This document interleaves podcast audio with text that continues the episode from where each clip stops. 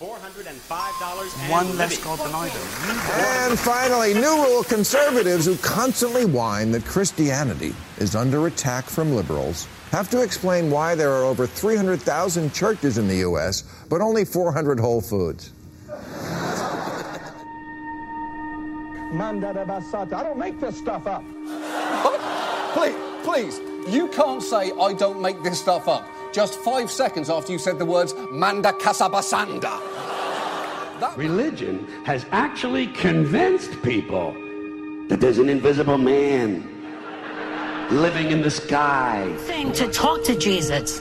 It's another thing when Jesus talks to you. Exactly. Okay, well, that's different. That's different. That's called mental illness, if I'm not correct. Savior of steel, Jesus.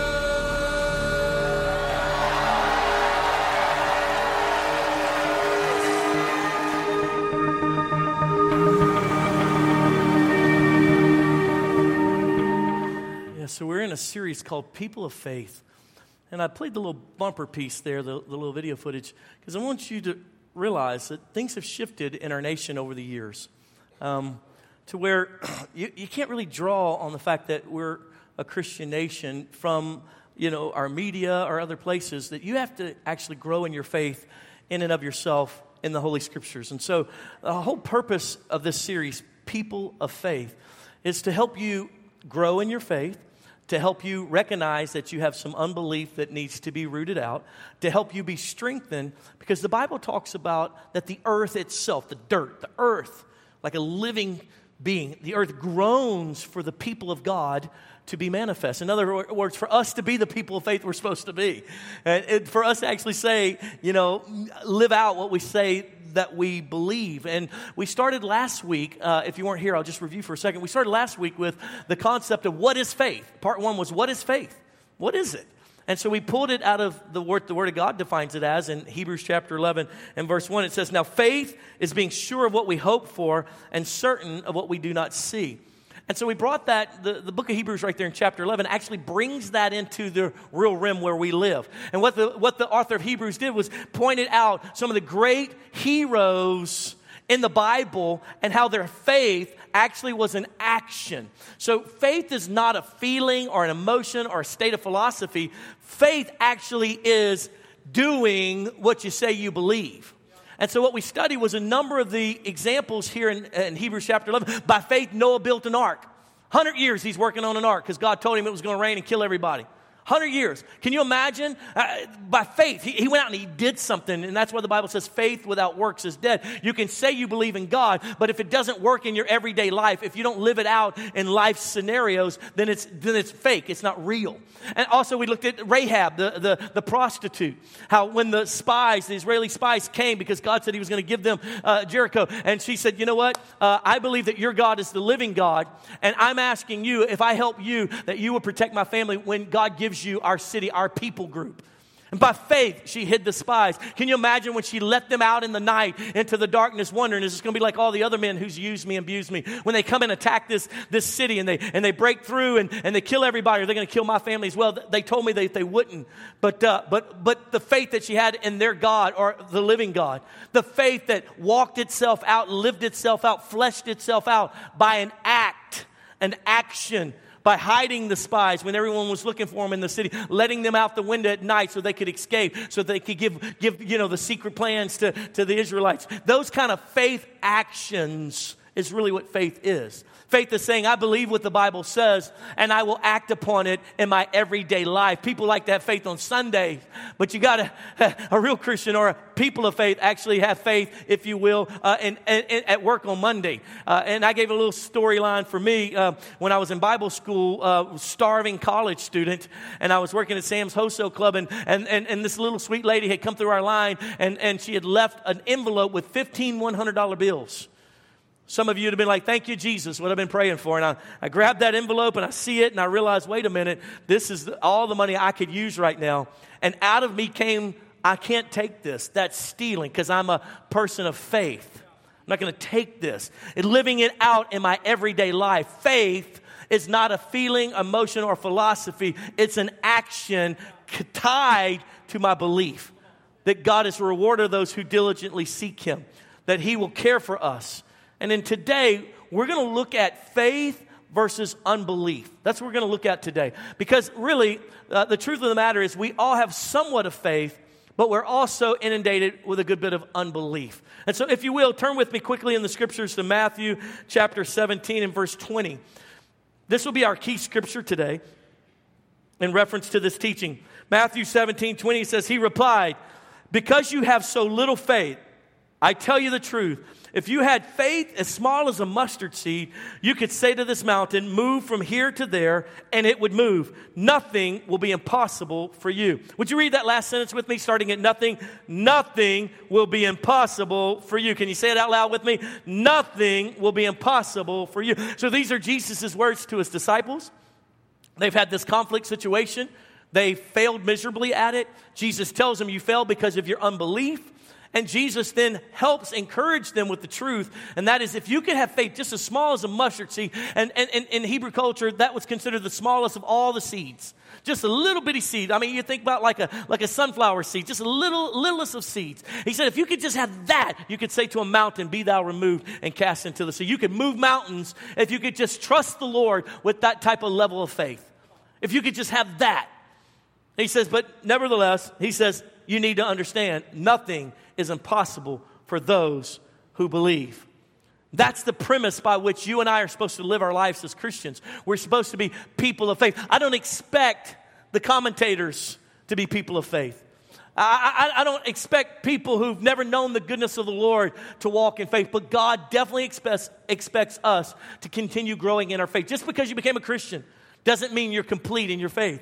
You got to continue growing your faith. You got to keep maturing in your faith. This passage out of Matthew chapter 17 is a correlation passage to, to a passage in the book of Mark. So both Mark, the disciple, and Matthew, the disciple, record this instance when they were with Jesus, this scenario that happened. And it was all based on this interaction with this man who had a son that was full of demons and he brought the son to be delivered. And this whole engagement, Jesus kind of teaches us a storyline through this engagement. So if we could, let's pick up in Mark 9. We'll look at Mark's version of this engagement and verse 17 through 25. It says, uh, Mark 9, 17, a man in the crowd answered, Teacher, I brought you my son who is possessed by a spirit that has robbed him of speech.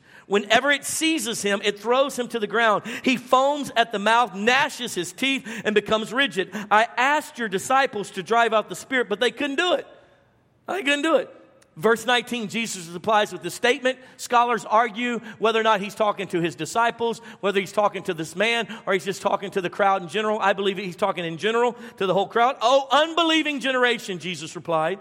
How long shall I stay with you? How long do I have to show you who I am? How long do I have to prove to you that God is all powerful? He can be your God if you'll but serve. How long must I put up with you? Bring the boy to me. Verse 20. So they brought him. And when the Spirit saw Jesus, he immediately threw the boy into a convulsion. He fell to the ground, rolled around, foaming at the mouth. Verse 21 Jesus asked the boy's father, How long has he been like this? From childhood, he answered. So he answered the, the, question, and then he goes on and adds what we always do. He starts adding his unbelief. In verse 21, uh, in verse 22, excuse me, it says, It has often thrown him into the fire or water to kill him. But if you can do anything, take pity on us and help us. In verse 23, Jesus responds like your mama whenever she's ticked off at you for saying something stupid.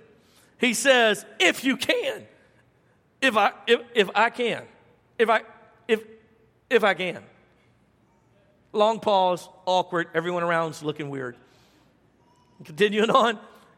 And Jesus said, Everything is possible for him who believes. Verse 24, immediately the boy's father exclaimed, I do believe. Help me overcome my unbelief. And when Jesus saw that the crowd was running to the scene, he rebuked the evil spirit. You deaf and mute spirit, he said, I command you, come out of him and never enter him again. If you'll keep reading, it says, And the young man fell to the ground, completely delivered. It was such a big ordeal that they thought he was dead. Jesus grabs him up, stands him up, and the kid is totally healed and totally delivered. And this one moment of Jesus saying, Enough is enough, let him go. Unbelievable, unbelievable storyline. As we look into this passage, I think this man is much like you and I. I don't think he's a terrible person. In fact, the Father is kind of the centerpiece and his engagement with Jesus about faith and unbelief is kind of the centerpiece of the whole story. In fact, the kid doesn't even take precedence. He's not even the center point. Uh, uh, This father loves this boy. I- can you imagine? This man has, has taken his young boy and he's lived with this kid 10 years, 12 years. And every, according to his testimony, the, the demons would try to kill this kid. Can you imagine in the middle of the night? Some, mama's got to stay up or dad's got to stay up because you don't know if the demons are going to come on this kid and he's going to and he's going to go jump in a fire. You don't know if he's going to go uh, get out of your little house and go find him down the street on the highway and get hit by cars. And so uh, their, uh, their whole life is about watching out for this kid. And they've probably gone from doctor to doctor. They've gone to all the priests, all, all, all the Israeli priests, and they, they probably said little prayers, yum, yum, yum, over them. And nothing has helped this kid. But he hears about Jesus. Somebody's told him, man, listen, you need to go find Jesus. This guy, I think he's Messiah. I'm going to tell you right now, he prayed for my cousin, and my cousin was messed up. Pray for my cousin, and my cousin, like, he don't even want to do drugs no more. I mean, this is crazy. And so, well, anything, I'll try anything. And so the man shows up, but because, you know, Jesus is so important, there's large crowds, he doesn't get to make it straight to the boss. He's got to make it to the disciples. And so the disciples pray for him, and nothing happens. And so finally, out of frustration, I would imagine he starts yelling, Jesus! Jesus! And Jesus walks or what? What are you yelling about? Man, my son, I try to get your disciples. Mm, they couldn't do anything, man. It's messed up. And if you can do anything, if you can have pity, if I can do anything, sir, just believe. I do believe. Help my unbelief. And in that moment, we see a doctrinal understanding that most people miss in their Christian walk. And that is, we can have both unbelief and faith working in our life at the same time. So just because you became a Christian doesn't mean that all the unbelief that you had before you were a Christian went away. Just because you said, I love Jesus and, and I, I need help, doesn't mean that you really believe that God's going to help you overcome that addiction. Because that addiction has been with you for 5, 10, 15 years. So your unbelief is outweighing your faith. And what has to happen, Jesus tells him, He says, just believe, just believe, just believe. And he recognizes, I don't have the just believe part. I realize I am full of unbelief and I need your help, Jesus. And I would illustrate it like this In every one of our lives, we have scenarios that have helped either our unbelief take precedence or our faith take precedence. For example, you get married and you start believing for a family and you get pregnant and then all of a sudden within the first year of being pregnant i mean first few months of being pregnant second trimester you lose that child. That set you up for unbelief. Where's god at? Our baby died. Oh i believe god's good. I know he loves me. But this has happened to me now and so you come to church on the hill and we're saying, listen, if you're going through something, just lift your hand and let somebody come over and pray for you. And somebody comes over and just, you know, I just feel like God wants you to know that He loves you. And you're saying, okay, but I got this happening inside of me. If He loves me so much, why did He let my baby die? And so you get pregnant a second time and everybody circles around you in your small group. You're trying to go faithfully to small group. You're trying to connect with this group of people. So they're sending you little scriptures. And every time somebody sends you a little scripture and says, look how good God is, and you're trying to read it, it, it, it puts a little bit of faith back in that side, a little bit back there. But you lost the baby. That other baby's dead. And yes, you've been reading the Bible, but you know, it's just not quite there. But it starts kind of like not tormenting you anymore. And all of a sudden, that baby goes full term. And you give birth to that child. And let me tell you something, boy, that experience helps tilt the balance a little bit. God is good, God does care about us, He is gracious and kind. And then you've been going to church for a few years or so, and then come to find out the preacher at your church has been messing around with other women, and you thought the preachers were good people. And you're like, man, I know God's good, but man, how can this guy do this? How can he be a man of God? And what happens is our whole life is a back and forth teetering on what's going to win out. Is unbelief going to win out or is faith going to win out? And we have these scenarios in life. And friend, can I tell you something? Your Christianity is dependent upon will you be people of faith? Will you believe even what you cannot see? Will you hold to a truth that is not even manifest in this moment? Will you say God is good even when you don't feel like He's good? Will you let faith win out or will you let unbelief win out? Oh, Pastor, I have reason to have unbelief. I, uh, yeah. That's why I don't ever get mad when I see these people like these, these TV people and they say, Oh, look at you, The Christians are so ignorant. Oh, I don't know about you, but if you say that God spoke to you, that sounds like a mental health issue to me. I don't get mad at them and say, Liar, devil. That's just a person who's full of unbelief because of whatever they've experienced in their life. But that doesn't negate that God is good. That doesn't negate that God is real. That doesn't negate that we are supposed to be people of faith. For without faith, it's impossible to please God. For you must believe that He is and that He's a rewarder of those who diligently seek Him. When we come back next week, I'm going to teach on that passage and the rewards that await you and I as we, as we walk in faith with Him, as we learn to trust Him. He's built into that whole process a reward system. Why? Because He wants us to trust Him. Don't you want your children to trust you? Don't you get frustrated when your kid keeps saying, When are we going? When are we going? When are we going? You said, you said. And you're like, Listen, we're going to get there. But it's going to be a couple of days. But you said, you said, you said. And that frustration that comes over you as a parent for that child that doesn't really believe you and trust you and say, Well, whatever, mom and dad said it's going to happen. So when it happens, it's going to happen. I just know that they don't lie, that they tell the truth.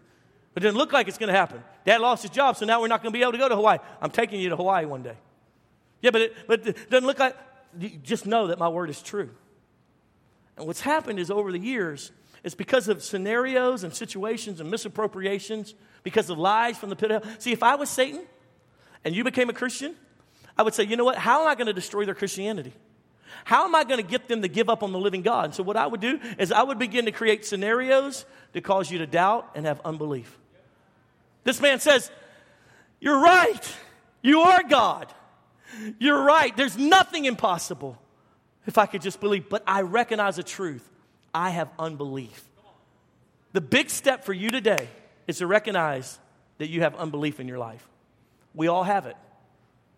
We all have a little bit of unbelief in certain areas. Some of us have great unbelief in, in, other areas. You may have faith in this area, but really struggle over here.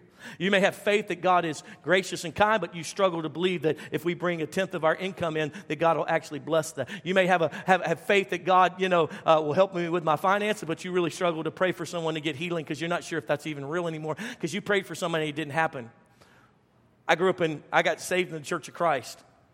And the Church of Christ that I got saved in, everything you did today with the instruments was wicked because they believed non instruments. So that's how I got saved. That's how my family got saved. And then we started reading in the scriptures, the book of Acts, and we started seeing that they laid hands on sick people and they got healed. And our church wasn't doing that. We met this family that had a, had a Bible study and a small group, and, and they, were, they were praying with people. People were getting healed, and people get baptized in the Holy Spirit. And we are like, ooh, I don't know about the Holy Spirit stuff. Ooh, I'm not sure about that. But then we read through the book of Acts, and Paul lays hands on them and says, We didn't know there was Holy Spirit. Well, here, let me lay hands on you. They received the baptism of the Holy Spirit. They prayed in other tongues. They prophesied. These miracle things were happening. And we started longing for that. But I was still a little sketchy of it. Why? Because I had unbelief. Why did I have unbelief? Because that was the doctrine that I was exposed to. That was, the, that was the faith level of somebody else. They told me that's not really needed. That actually, they're cessationalists. It actually went away with the apostles. We don't need that anymore. So I believed in that, had unbelief. But then all of a sudden I started seeing supernatural works in these people's life, and I said, I want that. I don't want to live dead, boring Christianity. I don't want to go to church for the sake of hearing some type of rules and regulations. That's, that's dead. I want life. the living God. If he's God, then why can't he why can't he do big things? If he's so if he's so broke and so poor that he's got to beg and plead for my money, why do I want to serve that God? And so I started realizing that the God that I had been presented with is not the God of the Bible. And as I started reading on my, my own, I said, Whoa, this God is amazing. And he uses everyday people. I mean, Paul was, a, was an idiot, a murderer, and he used Paul. David was a pervert, and he used David. I was like, he can surely use me. I said, wow, this is great. And so then we started going to this other church, and they were like, you know what you need? You need the Holy Ghost. I was like, no, I don't. But I started seeing all these people get baptized in the Holy Spirit with these beautiful prayer language and having power surge through their life. So I started wanting it. Why? Because my faith started getting like, ooh, that, they're still, they're not weird people. And, and I see that happening in their life. See, my faith started happening. Why? Because I saw the experience with them. But I still had that unbelief all in here. And that, so then I finally got enough courage to say, all right, pray for me. And they pray for me, nothing happened. Nothing happened. Pray for five, six, 15 times. Some of you know my story. I'm laying on the living room floor, and God speaks to me months later. Says, I baptized you in the Holy Spirit. I've even given you a pretty a beautiful prayer language. You're just scared to pray it out. I was like, those words in the back of my mind, I thought I was making that up. He goes, no, that's for me. I was like, they sound so stupid. Why would I say that? He goes, it's called faith. I was like, oh. So I have to believe what I cannot see, evidence of things hoped for. Yeah. It's like, man, I don't like this faith stuff. I want to see it before I'll believe it. And that's how God works. We have to believe it before we can see it. Have to trust and obey. And so, because these signs shall follow those who believe. So, belief, faith comes before signs. That was big right there. so, in that moment, I said, Okay, Lord. And I started praying out my prayer language. That was wonderful. But it was a little sketchy for me. Like, I, like I wanted to have like on the day of Pentecost where they're all sitting in the upper room. Kumbaya, my Lord. Kumbaya. I wanted that Acts 2 experience. So my experience was just kind of, eh, dee, dee, dee. So years later, I'm a youth leader in my youth group, and we go to one of these big camps. Oh, big camp, thousands of young people. And the guy preaching goes, Hey, if you're a youth leader, I want you to jump out in the middle of the aisle and, and stand up and jump out in the middle of the aisle. So I was like, I'm a youth leader. Still out in the middle of the aisle. I didn't know what he was going to do. And he goes, Now, if you're a young person who wants the power of the Holy Spirit with evidence of praying with other tongues, go to the youth leader and they're going to pray for you. And all of a sudden I went, no, no, no, no, no, no, no, no, no, no, no. No, no, no, no, no, no, no, no, no, no, no, no. No. I'm not really sure that I didn't have an impactful experience. So I have a little bit of doubt as to whether I even really have power or if I'm halfway making this up. I know the rest of you have never had that, but that was me. I'm standing there in that moment, and now all of a sudden I'm surrounded by five 13 year old boys and girls. And I'm like, oh, this is going to be messy. See, that unbelief is where all the false doctrine comes from with people you hear and see on TV. Because it's hard to trust for the completeness of things of God, so we start making doctrines to accommodate what we don't have yet. But I was smart enough to say, God, I'm insecure in this moment. They're standing there and they're like, and I'm like, God, I'm really insecure. I'm not even, I'm not even confident that I really have the baptism of the Holy Spirit. Like I'm at times, Lord, I'm scared that I'm making up my syllables even, that they're not even from you. But God, I know you've been good to me. God, I just don't want to disappoint these young people. So God, I think this is real. It's been real to me the last couple years, but maybe if I'm wrong, God, just do something supernatural. And they're all they're all standing there. I want you, God. And I'm like, oh man, oh man. So I turned to the first little guy and I just said, God, you would not have wanted me praying for you in that moment. I'm telling you right now, there was, it was not a prayer of faith. It was a prayer of, oh dear Jesus. And I just said, God, please, God, would you help this kid and maybe give him the Holy Spirit stuff? I'm not 100% sure what it's all about, but God, maybe. And if you don't give it to him, it's okay. I mean, I'm making excuses for God already. And all of a sudden the kid goes, I feel God. Oh my God. He starts praying this prayer language. I was like, whoa. Another kid goes, me too. Me three. I was like, you are so good. And let me tell you what happened. Wapow. That's what happened in that moment because my little experience wasn't that good. My little experience was full of doubt and unbelief. I tried multiple times. I was trying it by works. I had a struggle with my faith. Come on, you with me? Friend, can I tell you something? We all have unbelief. We all have unbelief. But to be the men and women of God that the earth is groaning for, that this nation needs, what we have to do is we have to crush the unbelief and begin to rise up in our faith. And to do that, that has to grow. And it's not going to just happen one, one in one holy moment. It's going to be one day at a time. It's going to be another day. And it's going to be, oh, I recognize that's unbelief in this area. And each and every one of us need to identify that we've got unbelief in certain areas. You got faith in some areas, but you got unbelief in other areas. You feel so strong about finances, but you got fear and doubt and unbelief about miracles. You feel so good about the doctrine of the word. Hallelujah. That word is God. It is God. But you're so insecure about the move of the Spirit. Or you got so good about the move of the Spirit, but you can't even really define the word of God properly and you don't know how to get down in. And you and I have to have faith in each of these areas, and unbelief has to be destroyed. And that's what Jesus looks at this man and says, Sir, sir, just believe. And he recognizes Jesus, he had to have some kind of faith or he wouldn't have showed up. He realized, Jesus, I'm full of unbelief. Would you help my unbelief? Friend, that's what you and I need to wake up every morning and say, Jesus, help my unbelief. How many times do you feel like God told you to witness to that person and you walked away from it? Why? Unbelief. How many times do you feel like maybe God gave you a word for somebody at work, and you walked away from it. Why? Unbelief. That's what that is. Stealing away the supernatural power of your life that's supposed to happen. How many times you thought, man, we got to do this. We got to be faithful to the church. Well, but we can't because that thing that happened, unbelief sets in. And this is the trick of the enemy. And you and I have to overcome that unbelief and we have to grow in our faith. So I want to give you a couple thoughts on how to grow in faith. Can I teach you for a second? Is that all right? Let's go. Let's go. Number one, how to increase your faith. How to increase it. Number one, you have to consume the Word of God. Give you a chance to write it down. You got to consume the Word of God. Now, I read the Word of God, consume the Word of God. If you've ever heard of D.L. Moody, one of the Moody Institute, the Bible Moody Institute, one of the greatest revivalists from back in the day, great man of God, found this statement that he made about consuming the Word. It's powerful. Listen to this. He said, I prayed for faith and thought that someday faith would come down and strike me like lightning. But faith did not seem to come. One day I read in the 10th chapter of Romans, faith cometh by hearing, and hearing by the word of God. I had up until this time closed my Bible and prayed for faith. Now I opened my Bible and I began to study, and faith has been growing ever since. So, uh, uh, what D.L. Moody is trying to help us understand. He kept crying, Lord, give me faith. Give me faith to raise the dead. Give me faith to heal the sick. Lord, give me faith to, to, to love the people at work. Give me faith to forgive the, my enemies. Give me faith, give me faith, give me faith. And he said, finally, he realized, wait, something's broken in that because he read Romans, and Romans says faith comes by hearing the word of God. When you and I begin to read and consume the word of God, we become consumed with his faith. Why? Because the word of God is not ink blots on paper.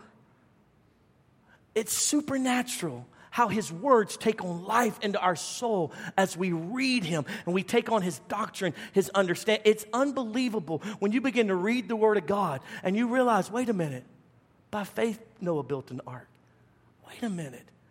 all of a sudden, what grandma said, and Aunt so and so said, and that dude in the locker room when you were 14 years old said, all of a sudden you recognize, wait a minute, that was unbelief. And all of a sudden, faith begins to be dropped into your bucket as you consume the Word of God. Can I just help you with something? Whatever you consume is what you're going to be. And some of you, you listen to Fox News every morning for an hour in traffic. No wonder you think every president ever has been the Antichrist. Some of you watch CNN every day. No wonder you think, uh, listen, no wonder, no wonder you think that all Christians are trying to steal your money. Some of you listen to these programs, that means, and you're listening to all this junk and all these podcasts, all the black people are hateful, all the white people are terrible demons, all the Hispanic people just trying to steal all your money. You got all of this junk. Why? Because of what you're feeding on. For the health people in the room, there's a couple guys that are pretty healthy, and every now and then I'll go up to them and say, Man, you're looking good. Yeah, yeah, yeah, I know, I know, right? Oh, man, I want to look that good. Well, Pastor Adam, you got to change your diet. I'm like, shut up. shut up. Shut up. I like my Blue Bell ice cream at midnight. Come on, somebody. It builds my faith. I am full of faith. I'm full of what? I'm full of sugar. Come on now. Ain't no abs happening. Why? Because what I feed on. Some of you, you're listening to all that nasty news, blanking, blanking, effer, blanker, blanker. No wonder the moment you get in a bad situation, you don't say, Praise God. You say, Beep! And your kids are like, Beep! I don't know where he learned it from. I can tell you where he learned it from. Why? Because, because of what you're consuming on a daily basis. Listen, and all, all you country people act all holy. My truck got stolen, had my wife in it. Truck came back, but she didn't. Come on, man. What you consume, you begin to believe and you begin to emulate. That's what you. So, so it's it's not a it's not a maybe you should. And may, you I just don't understand the Bible. Read it till you get it. Get it down in you. Start breaking it down. Consume it. I'm promising you, the reason why you have doubt and unbelief is because you don't know the Word of God. Consume the Word of God, and you'll be a person of faith. Here's the second how to increase your faith. Number two, you need to imitate the original.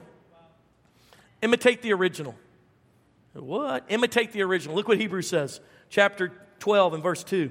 Let us fix our eyes on Jesus, the author and perfecter of our faith. You know what that's saying? It's Jesus who won us to, who saved us. He's the beginning of this whole thing. He is the author.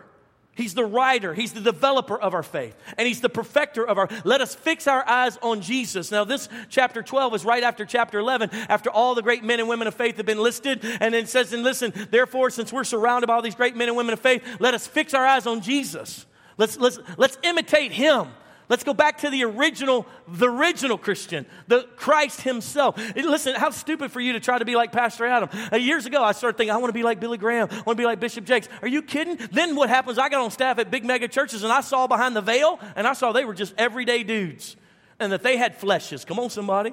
That they had messy stuff in their life. And then I realized, wait a minute, I don't want to be that. And all of a sudden, doubt and unbelief fell into my life. Oh, if that's what preachers are all about, I don't, I'd rather just be a successful businessman. I don't want to do all that because I saw their humanity. And then when I began to read the Word of God and realize in, in, in our weakness, His strength is made perfect.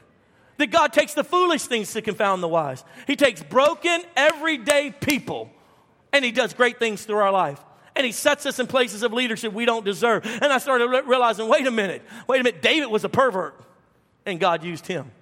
Paul was the meanest person on the planet, and he used him.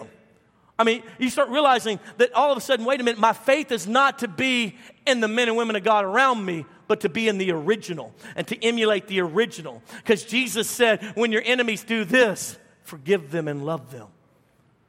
Whew. Because that's not what brother so and so did last time I saw him arguing with sister such and such in the parking lot. Emulate the original. Do you know what Jesus did all day long? Prayed for sick people, showed kindness to hurting people. You want to build your faith? Pray for that person at work that is just a knothead. Like it's always, always the person that you want to strangle. Pray for that person. So, can I just pray for you, man? Uh, uh, uh, what? Yeah, man, let me just pray for you. Uh, that's weird. That's okay. In the name of Jesus, I love you. Bless you. My dad used to work at a chemical plant, gotten radically saved, and was serving God for a couple years. And every Monday was all of them coming back from the weekend talking about, and they would all, they'd all have to change in this giant locker room. So there'd be three, 400 men changing in this locker room before they all went out into the plant. And so dad said every Monday, all it was is I had sex with this woman, I got drunk, and like, rah, rah, all that. He said he just, one Monday morning, he just couldn't take it anymore, man. And just, uh, before he knew it, he just yelled out, Jesus! And he started putting his boots on, you know. He said the whole place went, and they just got their stuff and went out to work, you know, they didn't say a word. He just, he said, I just couldn't take it anymore. He just needed to express that God is still on the throne. Imitate Jesus. Imitate Jesus. Instead of, instead of posting all the trash you're posting, post things about how good your God is. Do what Jesus would have done. Be kind to people. Be gentle to people. Pray with people. Move in the gifts. Everybody wants to move in the gifts at the Sunday service. That's crazy. I don't help anybody. You got a gift of prophecy, prophesy at Walmart. I don't have to start a ministry. Everybody supports your ministry and give you a .org so you can be this traveling minister. That's crazy. The gifts are so that hurting people can know the living God. Moving the gifts in the everyday life. That's what Jesus did. Here's a third area that you can begin to concentrate on to grow, and that is to do life with people of faith. Do life with people of faith. Do life with people of faith. You keep doing life with people of doubt and unbelief. Look what Hebrews chapter 10 verse 24 says. It says, And let us consider how we may spur one another on toward love and good deeds. Come on, brothers and sisters, get around each other and help increase each other's faith. Spur each other on. You got this. You can do this. You're not going to quit on God. I got you back. Spurring each other on to uh, love and good deeds. Let us consider how we can do that better by being around the family of God, being around people of faith. And you consume yourself with people that don't believe in God. I mean, bro, you're still hanging out with dude uh, who's you're getting counsel about your marriage, bro, from a guy who's been divorced five times. What are you doing? How's that helping? Sweet love, you keep going to your aunt who hates every Christian that who's ever been born on the planet, asking her what she thinks you ought to do about the church problem you're having in your small group. Are you kidding me? Surround yourself, with, do life with the people of faith. That doesn't mean we don't love hurting people or have friends that aren't Christians, but you got to do life with, you got to draw strength with, because I'm going to tell you, whoever you hang out with is who you're going to become. It's the truth. It's the truth. I had this friend that I love so much, a person that's very special to me. And uh, grew up in the church, parents are ministers. Man, Jamie walked in the other night and showed me their post, reposting some of the most God awful, perverted wickedness, laughing about it, laughing about it on, on social media. Ha ha ha, isn't this hilarious? And I just thought, ah, oh, she's tasted of the goodness of God. He knows the power that God is, has done in the earth. Why? Because that's who they're hanging out with. That's who they're spending time with. Ha ha, look at this. God haters. And now, guess what it's done? It's caused their unbelief to flourish and impacted to where their faith is of nothing. Here's the fourth area that I would teach you on how to grow your faith, and that is through prayer and fasting.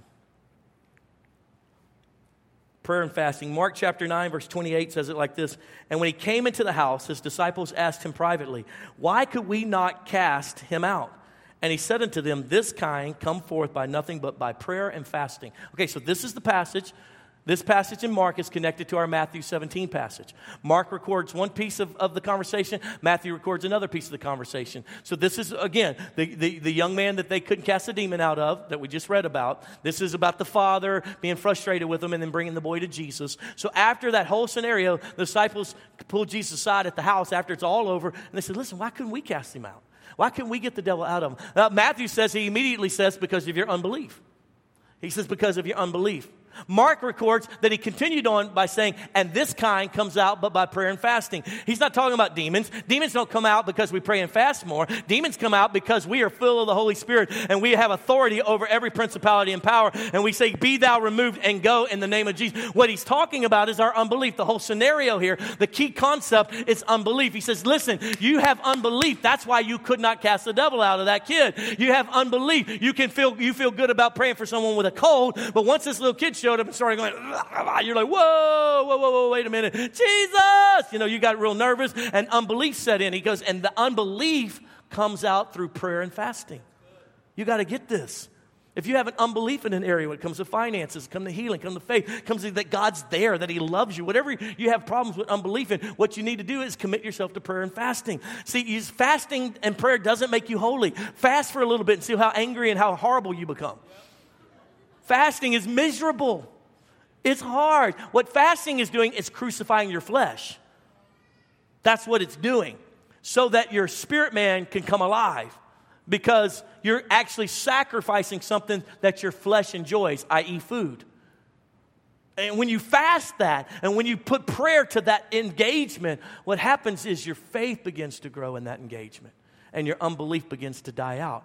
And Jesus says, Listen, you're not going to ever get rid of that kind of unbelief in a scenario like this, you're going to be scared to death. Another one starts manifesting. You're going to do the same thing unless you commit yourself to prayer and fasting over this place of unbelief in your life. Each and every one of us have unbelief. Each and every one of us have faith. You're here today. You got to have some kind of faith. You're sitting listening to me. Like, some of you have never even met me. So you're like, you know, how do I know that that guy's even not a, a fake? How do I know he's not stealing the money and doing this and doing that? Because you have faith in the living God that you serve. That God will remove me if I'm a a danger to you and to your family. You have faith already, so you have some faith. But the problem is that you also have unbelief. And when it comes to serving God, whoever wins out, unbelief or faith, will determine the way you walk this thing called Christianity out and whether or not you're pleasing to Him. For without faith, it's impossible to please God. See, if you could just have faith of a mustard seed, you could say to that mountain, Be thou removed and cast into the sea. Just by rolling that off my lips, you're looking at me like, Tell a mountain? Tell a mountain to move. Like, you got to be kidding me. Well, that's a dumb statement by Jesus. No, it's not. It's a complete statement by him. Why? Because he is God. And he's trying to teach us the fullness of complete trust in him. So he makes a ludicrously impossible statement that is possible when you and I come to the revelation of walking in faith and not in unbelief. See, for some of you, you can't even believe that God loves you. So you work for your salvation. You try to do good and not do bad. And you think that somehow that's that in and of itself is a lack of faith. Because Jesus paid for every bit of it 2,000 years ago. You could never pay for your own sin. You could never be good enough. You could that's the whole point of the Old Testament and the law was he wanted to prove to humanity, okay, you want to do it in your own strength, try it. Gave them thousands of years to try it, and they could never be good enough. So he said, okay, now I'm going to fix it by sending the greatest sacrifice of all time.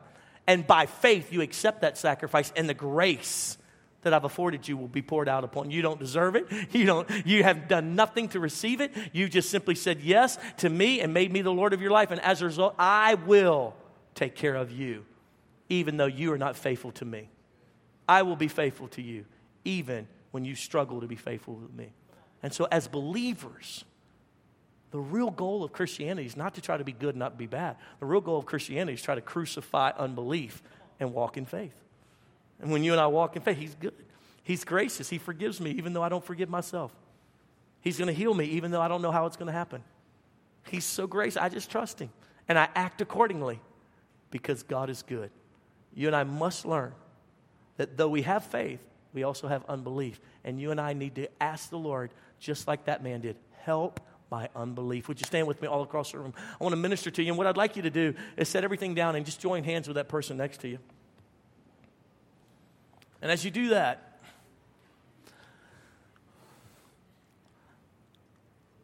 I'd like you to close your eyes and bow your heads just to have a place of a place of concentration, a moment of concentration. Now, with your head bowed and your eye closed, and you join hands with your neighbor next to you. What, what area do you lack faith in? This man he'd suffer through with this kid every day. Every day, that demon tried to kill his son. I don't know, 10 years, 12 years, every day, 24 hours a day, 365 days a year. That could, he could not leave that child alone. He's exhausted, he's at the end of his rope. He finally makes a leap of faith and he goes over to the camp of Jesus, engages at the disciples. They can't fix it. Unbelief surges again. When he finally gets to stand before the King of Kings and the Lord of Lords, he says, If you can. And Jesus, let me correct your doctrine, sir. If you'll just believe, anything is possible. Not if I can, has nothing to do. I, I, I can do all things. I'm God. I'm the creator of heaven and earth. I'm not limited, you're limited. If I can, you just need to believe. And if you do that, nothing's impossible. Each and every one of us have unbelief. And that man was smart enough in that moment to cry out and say, Lord, help my unbelief. With your head bowed and your eye closed, I want you to ask the Lord to help your unbelief. What area do you struggle to believe God in? That He'll take care of you financially? That you can be faithful to your marriage? That you can actually overcome sickness and disease? That your child will actually change? What, what do you struggle to have faith in? Ask Him right now, help my unbelief. Under your breath, Lord, help, help my unbelief. Only in that declaration And that man's brutal honesty. He didn't try to pretend he had faith. He didn't try to believe, he didn't try to, to, to you know, uh, masquerade some fa- false faith.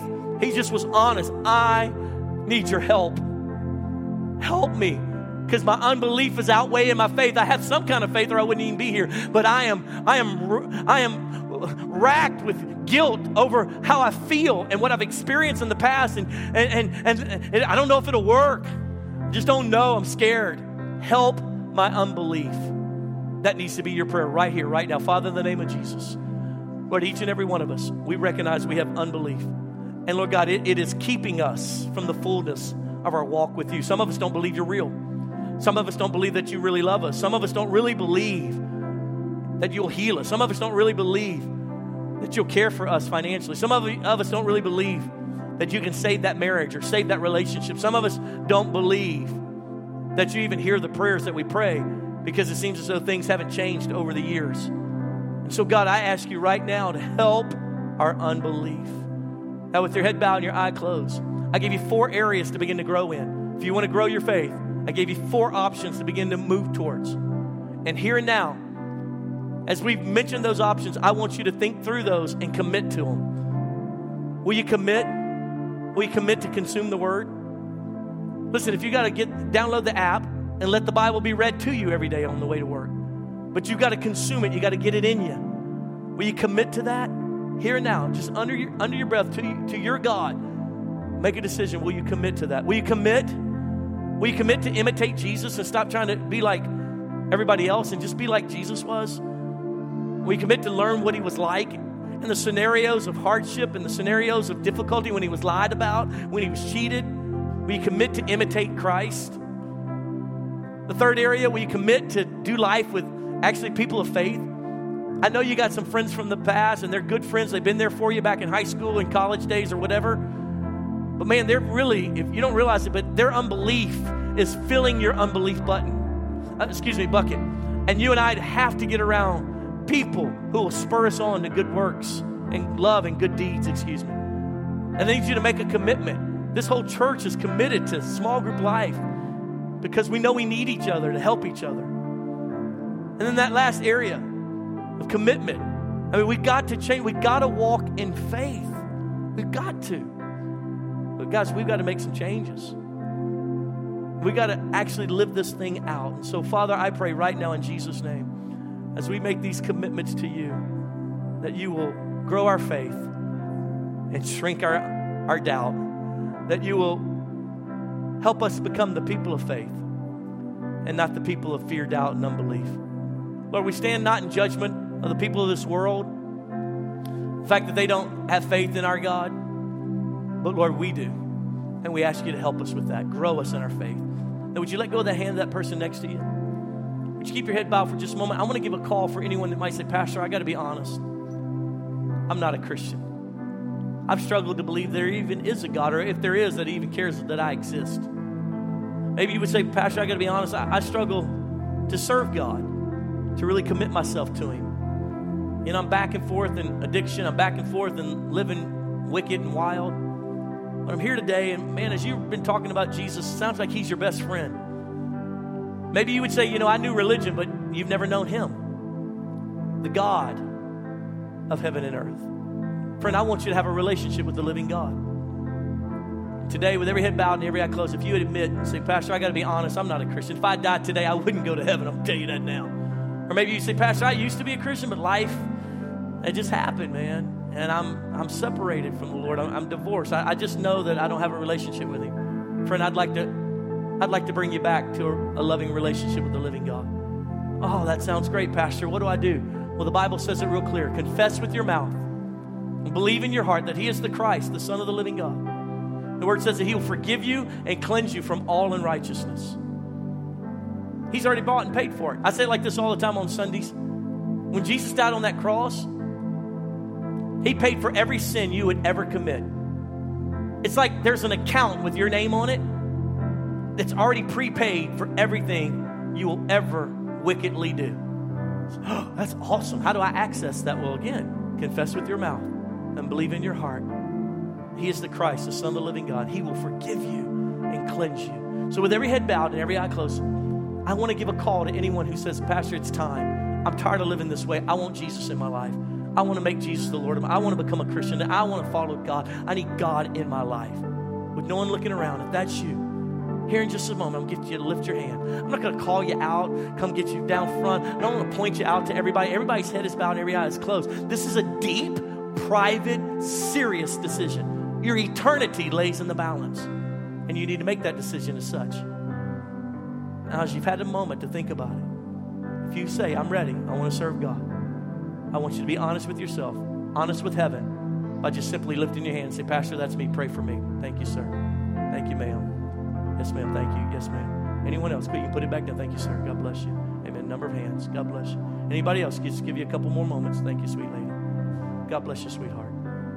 Precious. Some of the most amazing people I've ever seen are saying, Yeah, I want God. I need God. I don't want to live like this anymore. You can put him back down. Give you two more seconds. Anybody else hadn't lifted their hand yet? Make sure I see it. Amen. Thank you, sweet love. Okay, buddy. God bless you. Put your hands down. Now I'm going to lead you in a prayer, prayer of repentance. There's nothing magical about the words. What's supernatural is that God's been tugging at your heart, and you responded by saying, Yes, I want God. And I'm going to help you seal that relationship here now with a prayer, a prayer of repentance, a prayer of commitment. In fact, I'm going to get everyone in the audience to pray this out loud alongside of you. But those who lifted your hands, I want you to mean this from the depth of who you are. I want you to be sincere.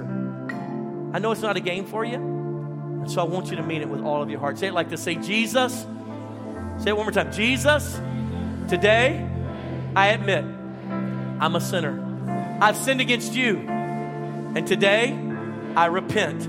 I ask you, Jesus, to forgive me. And in front of everyone, I receive your forgiveness. I receive your forgiveness. Write my name in your book of life. Fill me with your Holy Spirit. I promise to serve you all the days of my life. Jesus, you are my Lord forever and ever. Amen. Would you keep your head bowed for just a moment? Just a moment. Father, I pray for every man and woman who prayed that prayer, a minute from the depths of their heart. God, I pray right now that peace, that peace of being right with you. Lord, that it would just come over them. They would sense, I don't have to perform. I don't have to pray so many Hail Marys. I don't have to give money to the church. I'm right with God. Lord, when they walk out of this place and later today or maybe tomorrow and the lies start coming to their mind, you didn't mean that. You don't really want to change. You didn't really want to serve God. They'll, they'll be able to say, wait a minute, I'm not going to be perfect, but I am His. And that's what matters. Father, I pray right now in Jesus' name for the joy of their salvation, that they feel the joy of being right with you, that there's no more elephant in the room between them and you. They prayed, you've accepted their act of repentance and Lord, they've now accepted what you did for them on the cross, and the relationship has been mended.